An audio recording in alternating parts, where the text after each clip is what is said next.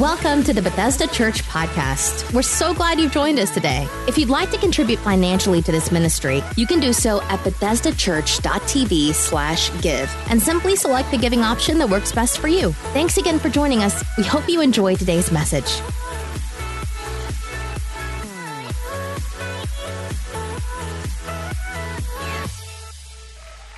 How's everybody doing? It's already been an amazing day. Amen. Celebrating all those going public. One more time, put your hands together for all those making that decision. Already a beautiful day. We've been in a series called The Final Countdown. Everybody say The Final Countdown. Have you guys enjoyed the series so far? All right, we're going to we're going to close it out today. Um, week one, we talked about ill prepared or oil prepared. And week two, we talked about an oil spill, uh, how the Holy Spirit is going to be moving in the last days. And then last week, we, we asked the question, what's next?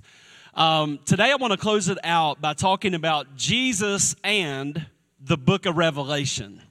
Everybody say, uh oh. All right. Anytime you bring up the book of Revelation, people get nervous. Um, there's a lot of questions surrounding the book of Revelation, but my goal today is that by the end of, of the message, that your faith will be strengthened and you'll have the courage to open up the book for yourself. Uh, because how many know that John, when he wrote it, he said at the very beginning of Revelation, he said, Blessed is he that reads these words, and blessed is he who hears these words. And so, if we're blessed by reading and hearing the words of Revelation, how many think we ought to look at that book every once in a while, right? Like there's a blessing attached to it. And so, um, obviously, it's a daunting task to take on the book of Revelation. Uh, I'm going to do my best today, uh, in the amount of time that I have, to keep it really, really simple. Uh, and I hope that by the end you've acquired a little bit of an understanding, and um, because I want to give you snapshots of the book of Revelation.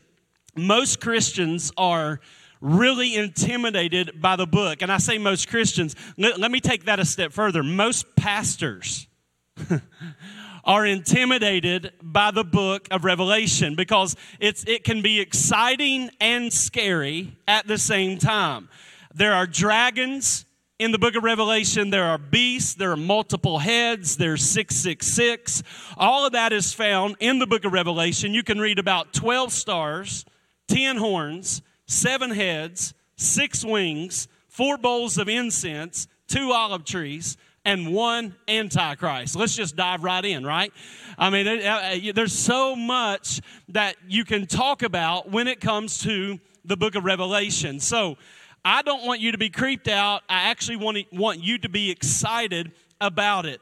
And I want you all to say this with me. I think we have it on the screen, my first point. I want, I want us to say this. I hope I gave it to him. If I didn't, then I'll just have to walk you through it. But we are blessed if we read and hear what is written in this book. Can y'all say that with me? We are blessed if we read or hear what is in this book. How many believe that? All right? We're blessed. There's a blessing attached to reading this book. So, the book of Revelation is actually meant to encourage you, it's meant to build your faith. Um, the, the book of Revelation is not the revelation of the Antichrist or the beast or 666 or even the revelation of the end times. The book of Revelation is very clear right up front. The book of Revelation is the revelation of Jesus Christ. That is who is being revealed in the book of Revelation. I hope that your faith is strengthened today as we as we read this and as we look at some of the points I want to share with you. Um, it was written by the Apostle John. John was the last living disciple of the original 12. He's the last one alive when he writes this.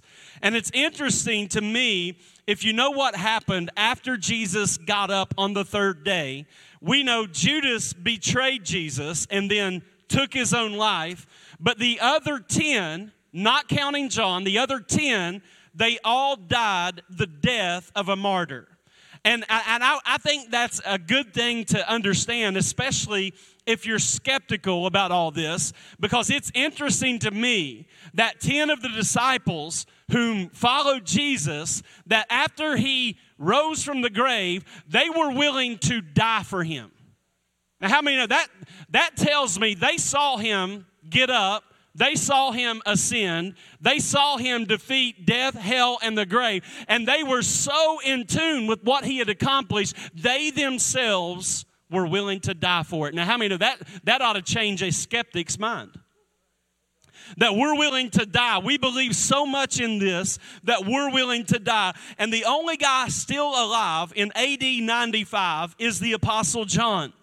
And the emperor of that time made this statement. He said, I want all of you, this is an emperor, I want all of you to worship me as Lord and God. And John said, basically, I've seen the Lord and you ain't him. I, have seen him and you are not him. I am not going to worship you. I'm going to worship the one who died and rose again. And, and, and the Bible tells us that he was in a cave that you can actually still visit today, where Jesus begins to give him this amazing revelation. And if you read chapters 2 and 3 of the book of Revelation, you'll see there's actually letters from Jesus to the seven churches of Asia Minor. And the book of Revelation was initially letters to those seven churches. Now, what I'm going to do today is I'm going to break the book of Revelation down into five sections to help you read it on your own. Is that all right? Okay, three of you said great. And the rest of you are like, just tell us what we need to know, right? Just tell us, like, I don't want to go home and study this. Just tell us. Uh, but I want to break it down into five sections so that when you read the book of Revelation, you can be looking for these five things as you read it. Point number one Jesus, this is the first section, Revelation chapters one through three. Jesus is the Alpha and the Omega. In chapters one through three, that's the theme. Jesus is the Alpha and Omega. Um, the other theme here is that Jesus is returning soon. Look with me at Revelation chapter number 1, verses 7 and 8. It says, Look, he is coming with the clouds, and every eye will see him, even those who pierced him, and all the peoples of the earth will mourn because of him. So shall it be. Amen. Look at what Jesus says I am the Alpha and the Omega, says the Lord God, who is and who was and who is to come, the Almighty.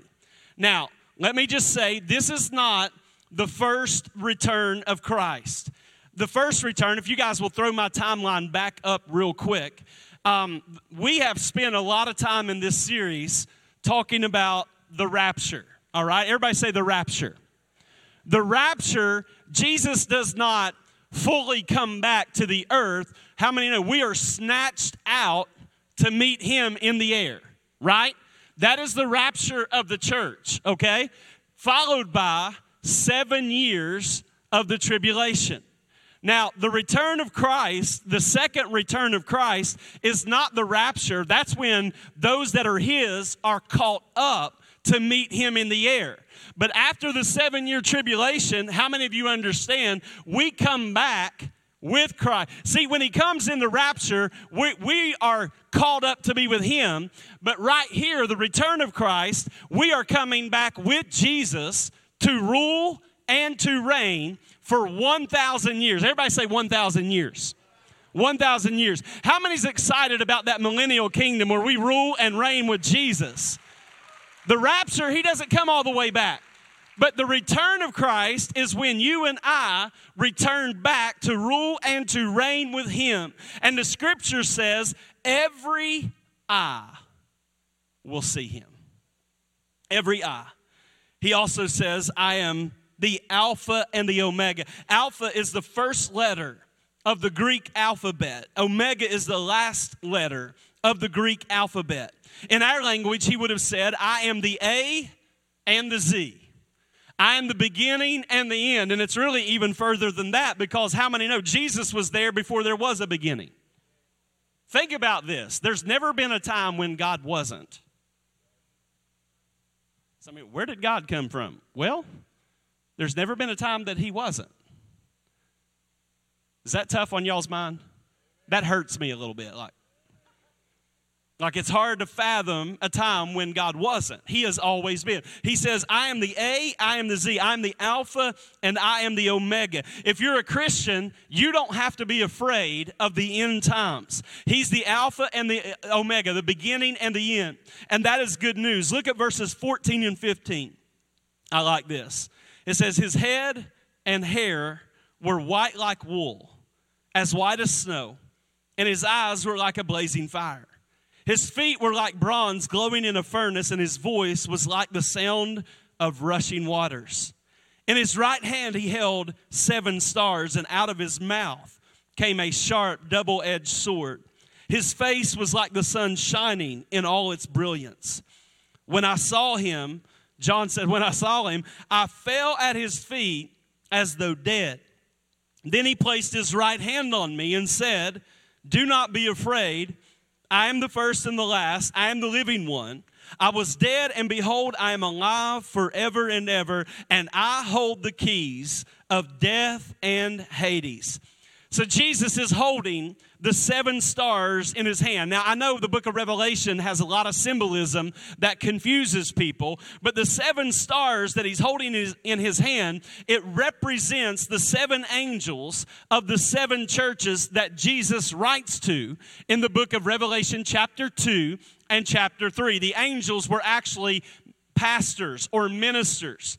And John said that there was a sharp double edged sword coming out of his mouth. This is not some kind of circus trick. How many know he has the word of God in his mouth? Hebrews 4 says that the word is sharp, then sharper than any double edged sword. And not only does Jesus have the word in his mouth, how many of you understand we should have the word in our mouth?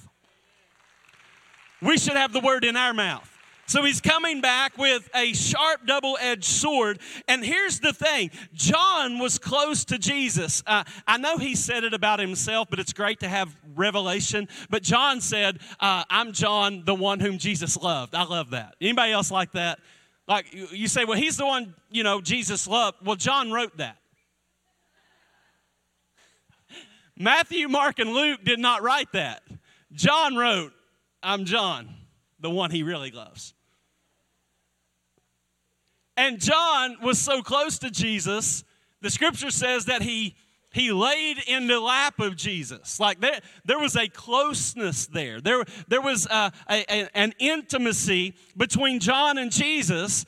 But when Jesus returns and John gets this vision, John figures out Jesus is not coming back as buddy buddy, but he's actually coming back as Alpha and Omega I'm going to take it a step further. He's coming back as the lion of the tribe of Judah. He's not coming back meek and mild. He's coming back with authority. Somebody ought to praise the Lord right there. He, he, this is not now I lay me down to sleep, Jesus. This is I'm taking over. I'm King of Kings. I'm Lord of Lords. I'm Alpha and Omega. And John sees this revelation and falls as dead. And Jesus puts his right hand on him and says, You don't have to be afraid. You don't have to be worried about this. And I love the, the, the imagery that, that we are given. He places his right hand on John and says, Don't be, the, be afraid. I am the first and the last. And he goes on to tell him, He says, I am the living one. Jesus said to him, He said, I was dead, but they couldn't keep me dead. I am alive and I'm alive forevermore. So in chapters one through three, we have to see that Jesus is the Alpha and the Omega. The second section, this is Revelation chapter four and five. All right, the next two chapters. Jesus is the Lamb of God. All right, this is what we see in the next two chapters Jesus as the Lamb of God. And the theme here is not only is he the Lamb of God, but the theme is also that he is the one who is worthy to open up the scroll.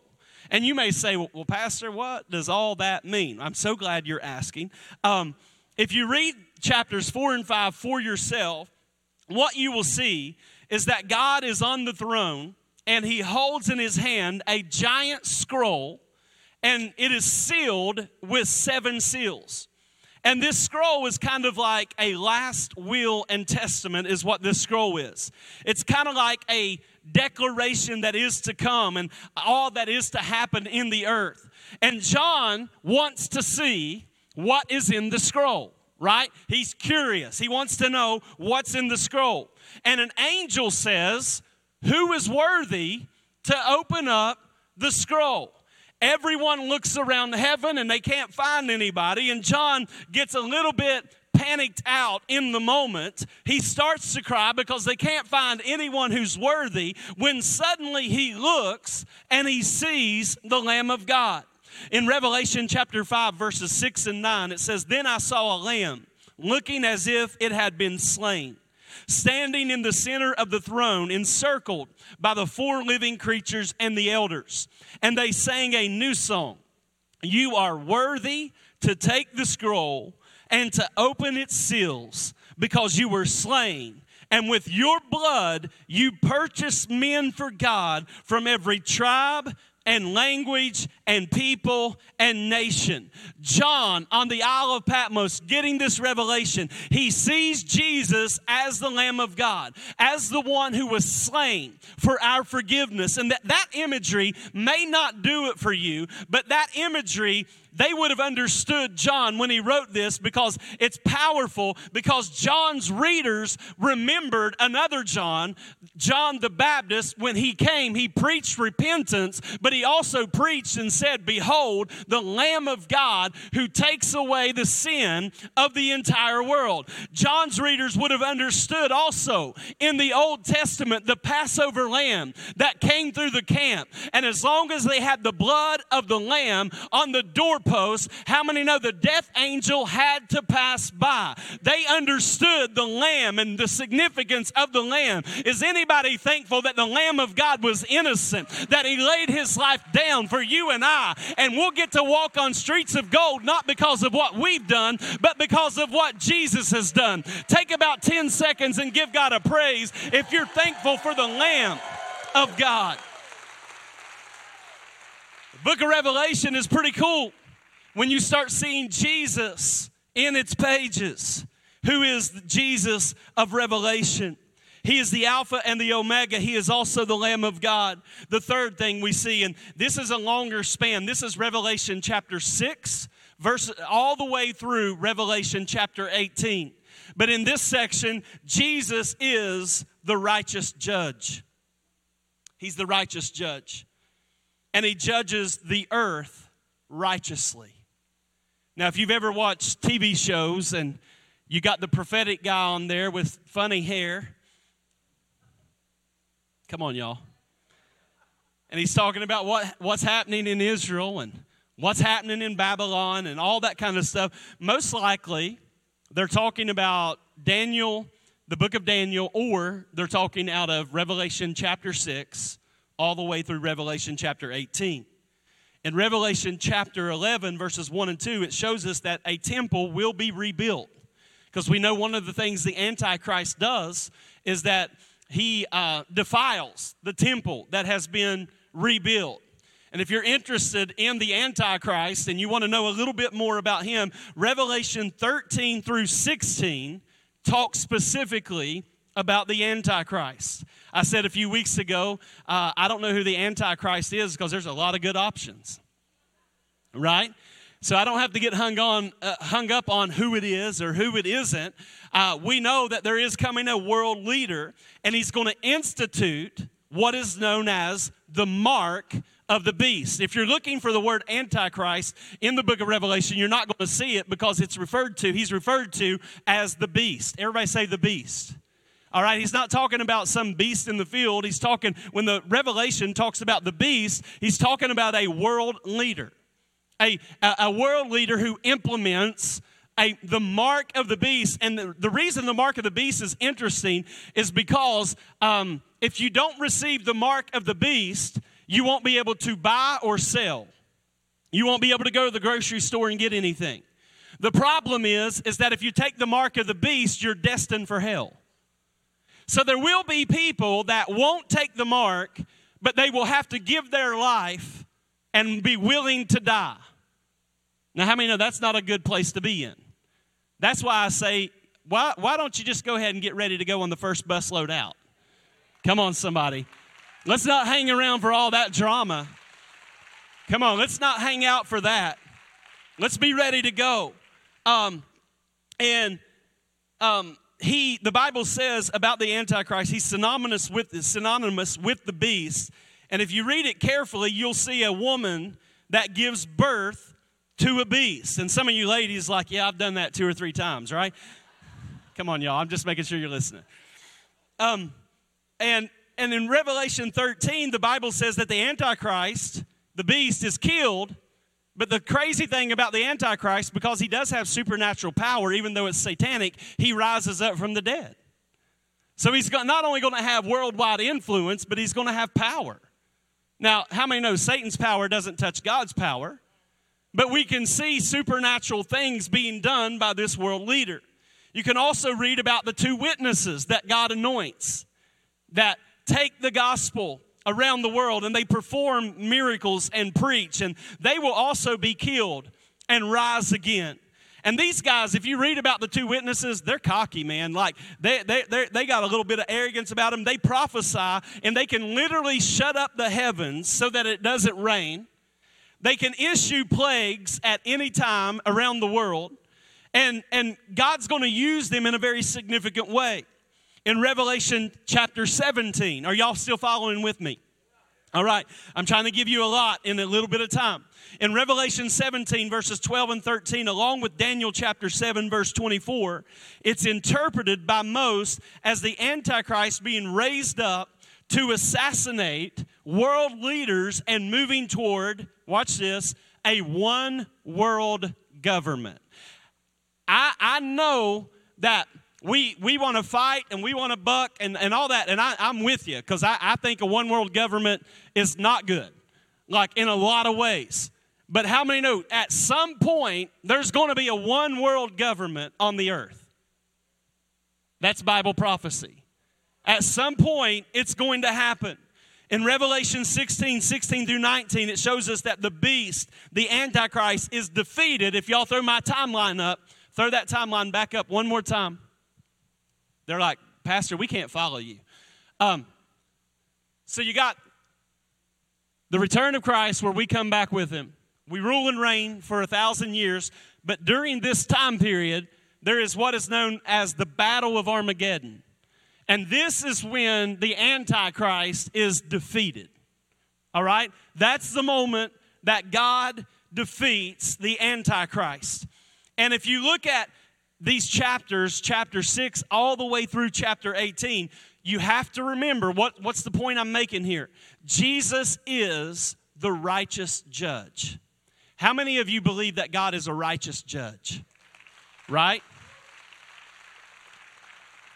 I'm all about mercy. I'm all about grace. I'm all about the blood of, I'm all for it. But at this point, like that's not what it's about. It's about God's judgment being poured out. It talks about the seal judgments. And and some of y'all like, well, my, what's a seal judgment? This is where you read about the four riders of the apocalypse. This sounds like a great Sunday morning sermon already. Uh, you'll see the moon turn to blood. You'll see blood shed from war, and about a quarter of the world's population, watch this, will die from famine plagues and wild beasts. The second judgment that is poured out between Revelation 6 and 18 are the trumpet judgments.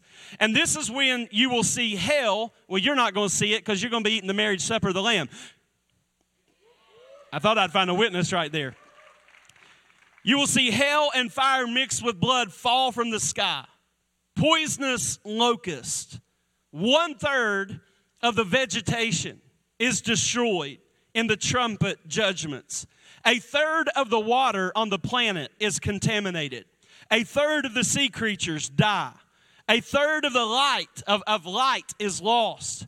A third of the world dies. How many know that's a bad time? But this is God righteously judging what has gone on.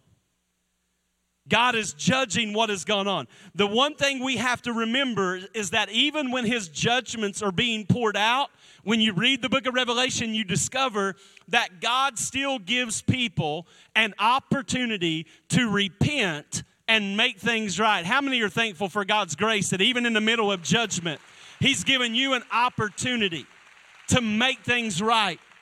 These are the trumpet judgments. The third and final judgments are the bowl judgments. And this is where sores will break out on people.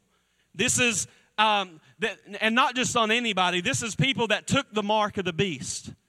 They will break out with sores all over their body. And water turns to blood and everything dies. The Bible says that the sun will literally scorch people and earthquakes will hit and a hundred pound hail will fall from the sky. I'm sure nobody's really liking that part of the book of Revelation. But we have to understand that how many's ever done something wrong and got away with it? Right? And you'd say that's probably not fair but i got away with it or you knew someone who did something they got away with it. it's not fair. This is the moment where god is righteously judging what was wrong. And it's, it's interesting to me it's almost like god knows people are going to be skeptical and think well how can a good god judge it this harshly? And in revelation 16 and 5 it says this it's an, it's an angel. He's actually affirming the judgment. It says, Then I heard the angel in charge of the waters say, You are just in these judgments, you who are and who were the Holy One, because you have so judged. So that even an angel comes along and says, You, you, are, you are righteous in your judgments. Now, again, I'm preaching this as your pastor because I don't want you hanging out for any of it. I want you to know about it. I want you to know what the book of Revelation says, but I don't want any, I don't want to hang, I don't want my kids hanging out for this. I want us to be ready that when the trumpet sounds, that our feet leave the ground and we join Jesus in the air. Amen. That that's that's my goal. That's my goal. All right, we've knocked three out of five. The fourth section comes from Revelation. There's two chapters, Revelation 19 and 20. And that's where Jesus is the King of Kings. All right? He's the King of Kings and he's returning with his church. In Revelation 19, starting in verse 11, it says, I saw heaven standing open, and there before me was a white horse. All heroes got to come back on a white horse, right? Whose rider is called Faithful and True. With justice he judges and makes war. His eyes are like blazing fire, and on his head are many crowns. He has a name written on him that no one knows but he himself. He's dressed in a robe dipped in blood, and his name is the Word of God. The armies of heaven were following him, riding on white horses and dressed in fine linen, white and clean. And out of his mouth comes a sharp sword with which to strike down the nations. He will rule them with an iron scepter. He treads the winepress of the fury of the wrath of God Almighty, and on his robe and on his thigh, he has this name written King of Kings and the Lord of Lords. Jesus has a tattoo, y'all. Uh, come on, he's bad. I told you, he ain't coming back, buddy, buddy. He's coming back to take over. He's got a tattoo on his thigh. I'm King of Kings, I'm Lord of Lords. Um, and, and so he returns on this white horse. He's dressed in a robe, it's dipped in blood, and his name is the Word of God. And, and what I love about it, he's not coming back as a candidate to be voted on. He's coming back as the King of Kings and the Lord of Lords. There's not an election. Nobody can steal the election. Come on, son. did I say that out loud? I, I said that. Listen, there's no such thing as a stolen election. There's not a bunch of fraud around it. Why? Because he does not need to be voted on. And he's coming back to let the world know I am the King of Kings, I am the Lord of Lords, that, at my name, every knee will bow, every tongue will confess that Jesus is Lord. Give him praise this morning if you're thankful for that. Man, I feel like preaching now. Got a little pumped up here. Number five, this is the last part. Jesus, this is the last section, Revelation chapters 21 and 22. I'm doing real good on time. Y'all know I've only been preaching 30 minutes. Jesus is the bridegroom, all right? That's Revelation 21 and 22. Jesus takes us, his bride, into the heavenly city, all right? Look at Revelation 21, verses 9 and 10, and verse 23. It says, One of the seven angels who had the seven bowls full of the seven last plagues came and said to me, Come and I will show you the bride, the wife of the Lamb. And he carried me away in the Spirit to a mountain great and high, and showed me the holy city, Jerusalem, coming down out of heaven from God. And the city does not need the sun or the moon to shine on it, for the glory of God gives it light, and the Lamb is its lamp. He said, I will show you a bride. Who is the bride? How many of you understand? We are the bride of Christ. We're the bride of Christ. And He takes us to a new heaven and a new earth, and Jesus is the bridegroom. And this new heaven and new earth, I want somebody to really hear this, does not need a sun or a moon.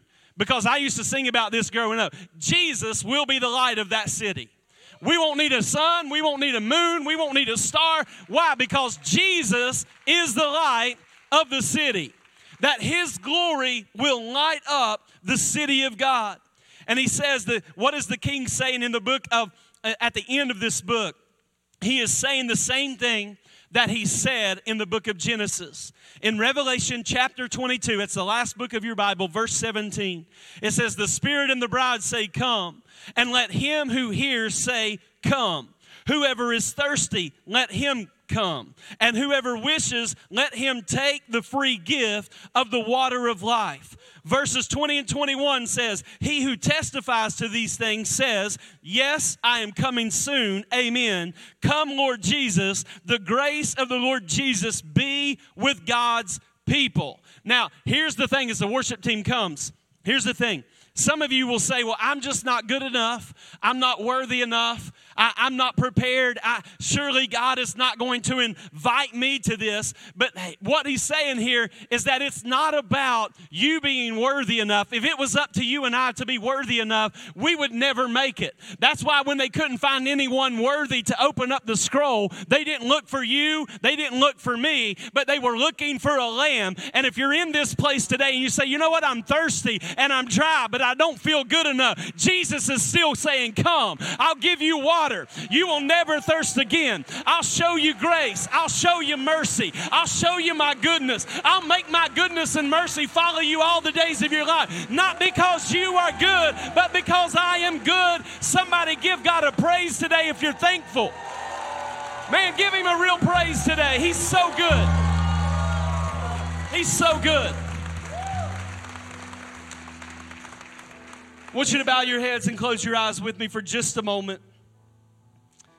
This grace, this mercy is available to you today. You do not have to go into the end times afraid, but you can go into the end times knowing in whom you have believed. You say, Pastor, I've done a lot of bad things. So have I. But His grace has always met me right where I am. His grace will meet you right there where you are. If you're in this room today and you say, Pastor, I'm not right with God, I'm not going to complicate this. I'm going to make it real simple. I'm not right with God. I need to be saved to have my sins forgiven, whether you're watching online or in this room. Those of you in this room, if you need to make some things right with the Lord, if you know I'm talking to you and you sense His grace and His mercy and the Holy Spirit drawing you into a relationship with God, if that's you, would you just throw your hand up right there where you are and say, Pastor, that's me? I'm not going to embarrass anyone, but if that is you, would you just throw your hand up and say, That's me? I need His grace. I need His mercy today. Anyone at all? Those of you watching online, we want to give you that opportunity as well. All you have to do is say these words. You can say them right there at your computer, your smartphone. Say, Dear Jesus, I'm a sinner. I've committed sins. I need a Savior. I can't save myself. So I ask you, Jesus, come into my heart and save me. In Jesus' name, amen. Amen. We believe if you prayed that prayer, I believe people are praying that prayer online today.